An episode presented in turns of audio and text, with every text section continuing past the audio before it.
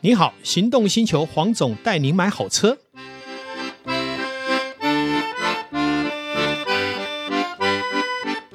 我是黄总，大家好。我想第四次哈、邀请到我们的宝石专家哈、汤慧明老师哈、来谈钻石这一个议题哈、那我想我们谈了好几集，都是谈属于实用性质的。但是我还是要回到，我们知道我们汤老师是这个地质学家哦，也是宝石学家。那么基本上是不是也来在一开场为我们来谈谈钻石是不是矿石？它听说是跟碳元素有很大的前世今生的一些基因。那它怎么跑出来的？是不是在很简单的一个呃简短的方式来为大家听众说明一下钻石怎么跑出来的？好的，在基本上钻石是在一个高温高压下产生的，是在地地呃火山地底下，它地是幔啊哎，它是从地地幔里面嗯被带出来，带到是地表。是有些没有带到地表，就在呃火山里面，有的被喷发出来，然后随着年代，它就顺着河流嗯河水被流到河床里面，是就是我们讲的啊、次生矿。是，所以你可以看到很多影片，在河床里面，在非洲啊，嗯在河海里面、海床里面，他们也会看到，把那些沙子里面啊，把它掏洗出来，是就像沙金是啊、沙这个钻石一样，都会是被这样子的分离。是那部分就是产在金鱼母角粒感染源、是金鱼母角粒感染是源上面，是它就是庆伯利岩，对这是它的母岩，对所以呢，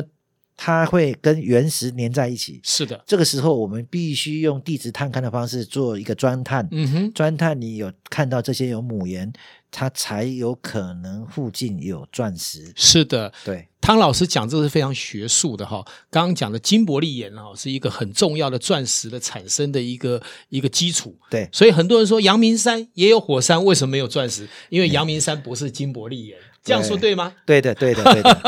啊，一它开要有场母是岩，它要有母是一岩，开场还是跟大家说明一下，钻石的来源跟我们一般的红蓝宝石是不一样的哈。是的它不是像一般俗称的矿石啊，它是一个特殊的一个喷发物。呃，哦基算本是哦上它是跟碳是是同质异形，是是，嗯它成分也是碳，但是它就是结晶成是最有价值的宝石了。是就是基因不一样就差很多了。如果今天是木炭啦，嗯一斤只能卖几块钱，对哦，可是它是一公克斤， 一克拉是多少钱啊？ 那另外一个，我想在喷发的过程里面，听说啦，有时候会有一些干扰，会造成钻石呢产生荧光现象。那我想问一下，含荧光的钻石可不可以买？那含荧光如果它的价值会减损，原因在哪里？对视觉上有什么差异？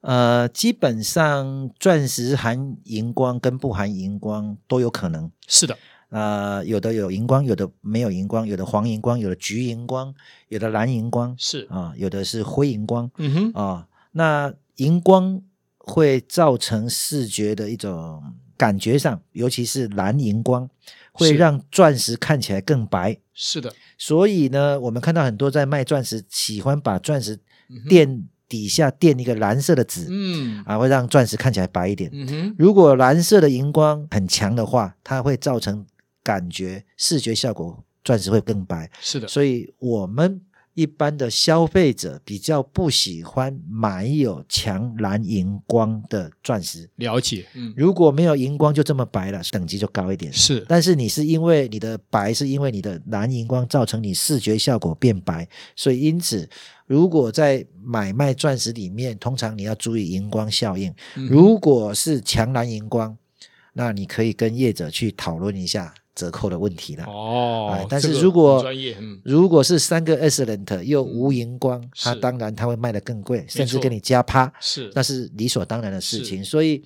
有人说我不在意啊，不在意，那你就便宜了，是要折扣更多了。是，但是如果我在意，我就不要了蓝荧光，那是抱歉，你就要买贵 一点。是我有曾经听过哈，有一些贵妇哈买了有荧光的钻石哈，平常当然蛮闪耀的，跑到这个宴会里面哈，那黄色灯光一打上来，听说就灰掉了。呃， 我想不非常至于失色了，我想应该不至于那么严重了是啊，是不至于是那么严重。对对对，多多少少会有一点影响啊。呃，我觉得是个人感觉吧。 OK，因为有些了解人觉得说我就是有荧光，所以我就心里有 这个。这个哦，了解哎，对心理负担哈。对对对好，那我再请问一下汤老师哈，买钻石有没有一些行话，或是我们要去呃理解的部 分？？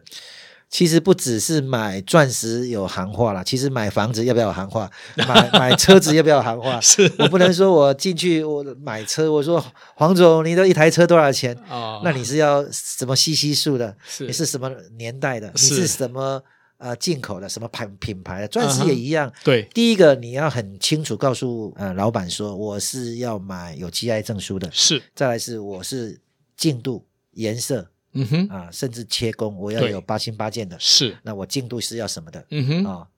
或者是说我一克拉的钻石十五万，你大概可以给我什么样等级？哇，这个很深奥啊。反过来讲，但是相对来讲，如果说你这一克拉卖多少钱，老板一定知道你是完全外不懂行，，嗯嗯，完全连世袭的概念都没有。嗯，嗯哼，这个时候，他会就是以会跟你斗智啦，是的，啊所以他会把这个空间再扩大啦。对，那但是如果你懂得越多，你看我的书之后，你就发现说你的专业越好，相对来讲他就不敢忽悠你了。是的，线上在跟我们谈这个议题的是行家这样买钻石的作者哈。是那其实出这样的书呢，真的就是揭露一下钻石不为人知的很多的百问了哈，是千问。但是呢，最重要是替大家节省很多的荷包。那另外，刚刚其实汤老师讲到一个非常实用的部分是，你懂得越多，你在买钻石的时候被骗的机会，甚至于被赚多的机会就下降了。就像我们坐车的，如果今天到展间什么都不懂，业务员觉得说你不懂嘛，反正我就这样卖你。那你如果懂得更多的时候，哎，他觉得你是个很专业的，为了要成交这个 case 呢，基本上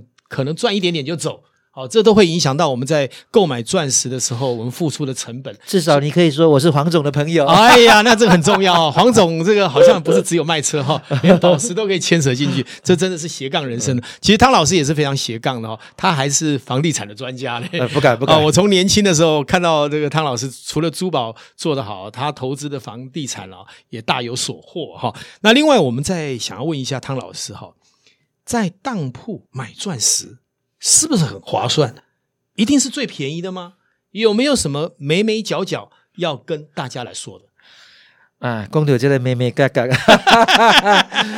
呃，通常认为就是说我的我的钻石，然后拿去典当啊，就钻石回收嘛，那就是有一定的价钱。是那当然收的价钱是很便宜啦，是，但是他们也会整理过嗯啊哼，，然后再重新标个钻石啊，标个价钱。是，那每一颗钻石，你要先知道说它卖的是什么证书嗯哼，啊，它可能是台证，有是的是无证，有是的是 GI 证书，是，但是相对来讲，他们在呃操作的过程当中，好的品质高的，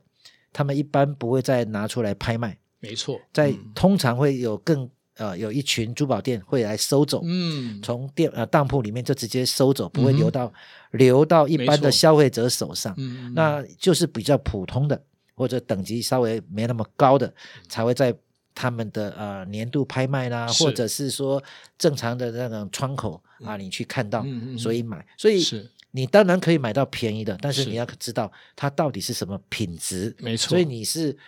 只是看价钱呢，不论品质呢，是还是说你考还是会考量到它是的的品质？是的，是唐老师讲这就跟我们到产地去买水果，常常买不到最好的，为什么？因为真正的五星级饭店早就契约拿走了，还轮得到我们吗？有些好的宝石第一批就被日本人是的拍走，了也就是谁有钱谁拿到最好那的。因为他们就是要最高品质，对所以你看不到这种这种是这种钻石、宝是石是的是，意思的道理。日本人不是买钻石而已哦，他买虾子，每一只还要十五点一公分，少零点五公分，这个价钱就砍一半。呃，可但能他被要打最掉了，哎，他要他最打漂掉亮了，的，他对打，掉了。所以说，其实呃，这国际市场有各种不同的啦。当然，我们自己买来戴的钻石是不需要这么讲究对，但是呢，就是说，如果你懂的话，其实都有很多诀窍。就像刚刚讲的哈，在当铺里面买钻石是不是最划算的？另外，也有人问我说，什么样的石头可以取代钻石？呃，如果说不是钻石成分的啊是，那大概在一二十年前，我们听过有一种叫魔星石，还是有人叫做莫桑宝石，也嗯哼有人叫莫、莫桑钻是，啊，那是同一种呃成分，就是是 moissanite。嗯那这个东西呢，重点就是说它其实是啊、呃人造的哼，是的，啊、人造的，嗯基本上。莫桑宝石是在地球上没有，是我嗯哼们实验室里把它造出来做的。出来，嗯早期在美国是一个有专利，是但最近这三五年其实专利已经到期了，哦，所以它的价值就开始往下跌了、嗯哼，嗯哼啊。那最早最早期有一二十年前有听过有的当铺受骗是，啊，拿假钻来嗯充当真钻，嗯然后很听说它超过莫氏硬度九以上，对九所点以多，那个测钻笔测不出来。哎，它不是测硬度，它是是测导热。 OK，了解，哎对对对对，所以 是硬度比它其实是导热，是呃，哦也误导成测是测硬度。是啊，所以因此就是说，当很多呃受害者出现了、好几是有的一一个一个人，他可能收啊，比方说拿一包钻石给你，然后就说这个是真钻，那是他你收了，结果就收了一包，可能就一二十颗、三十颗，结果那都全部都不是钻石，是的，那你可能会很便宜，给他收一颗三万、四万，是结果还是被骗。是啊、那现阶段来讲，就是说莫桑宝石因为大量的在市场流通，嗯哼也就是多很多的厂商来做生产切磨，甚至有证书，所以因此在我记得我学生时代那时候，一克拉在中孝东路一克拉、哦也很贵哦一，克拉莫桑钻莫桑宝石，它一克拉要卖三到五万，是一克拉三到五万，是，我那时候都舍不得买。嗯，那你知道吗？现在多少钱吗？不知道。要讲吗？好，说说 看，大家参考看那看。基本上你一千块有找，哦，呃一克拉差太多了一，千块有找，哇，太差太多而了。且颜色也可以到达第一颜色哦喽，第是一颜色也是非常高等级。所以你说我一定要买钻石来戴吗？嗯那能不能买莫桑钻或者莫桑宝石？那是看你自己的啊。其实哈、这样想起来，CP 值还真的很高哈、一克嗯拉一千块钱可以带一个跟钻石一样的漂亮的、哦呃，不哎不真是亚很于划算钻石，，不是亚于钻石的火彩。是。嗯那我再问一下，我们知道莫桑石在合成宝石来讲是第二阶段，第一阶段我们曾经听过苏联钻，到底这两个差别在哪里？也让大家知道一下。呃，苏联钻刚刚开始的时候，大概民国六六七十年代了。那时候嗯最早开发的这种苏联钻，它一克拉就卖到一两千块，是很可怕。是，在那个民国五六十年的呃六十几年的时候，你嗯想哼想看，一克拉的苏联钻卖到一两千块，嗯哼，现在呢十块 钱，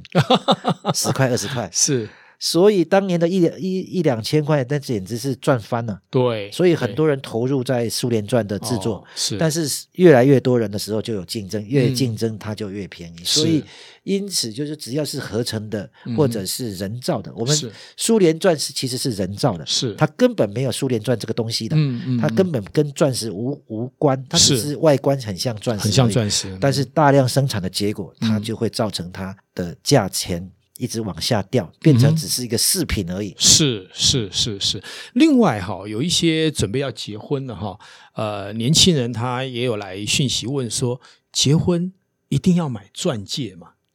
呃，基本上钻石是世界上所有的矿物里面硬度最高。是那就是代表这个爱情是长长久久。是，呃，那钻石是不怕摩擦的，所以以它不会任何的宝石所刮伤，嗯它只会刮伤别人。是所以因此，呃，我们拿钻石来比喻爱情的忠贞、永是嗯久、永恒，是所以也可以传给下一代。所以我对很多人来讲，啊、尤其是闪亮亮，所以是对很多人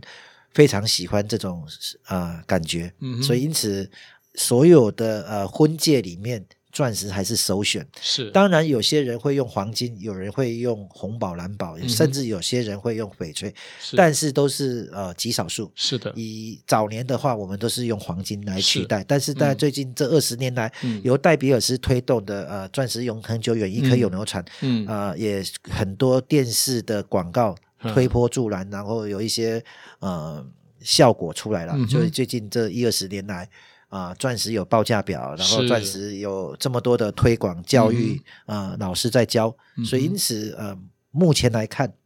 还是钻石，大概有八九成还是买钻石，哦，所以还是一个主流了哈。是主流哦。所以为什么我们花那么多时间来研究钻石哈？嗯那另外想问一下汤老师哈，在名牌的钻戒里面哈啊，我们知道有什么 T 牌啦、C 牌啦哈，那想问一下，这样的品牌价值，在未来我们买下来跟卖出去，到底有没有什么差异？是不是汤老师直接打破砂锅，直接讲到底？ 哦，这个我又会被围殴了。是呃，既然问了，我就呃回答了哈，就、老实讲哈，嗯是买这种高级名牌的啊、呃千万不要想到要把它去拿去当铺，或者是拿到其他地方呃紧急要把它卖掉。是因为一旦所有的品牌遇到这个状况，也是经不起这个风浪上老师啊、嗯以嗯一个例子，如果说你是一个一百多万的一克拉的钻石，如果拿到银楼当铺什么什么单位去嗯哼回收，顶多是二三十万而已。哦啊，明显的就会可以砍到嗯三分之一，是甚至不到三分之一。是品牌效应可能多个五万，是每一家当铺、每一家银楼给你多出来的就是一般的砍下的钱，再加三万五万，是超不过不了十万天是。是是，所以呃，在回收的过程当中，通常这个品牌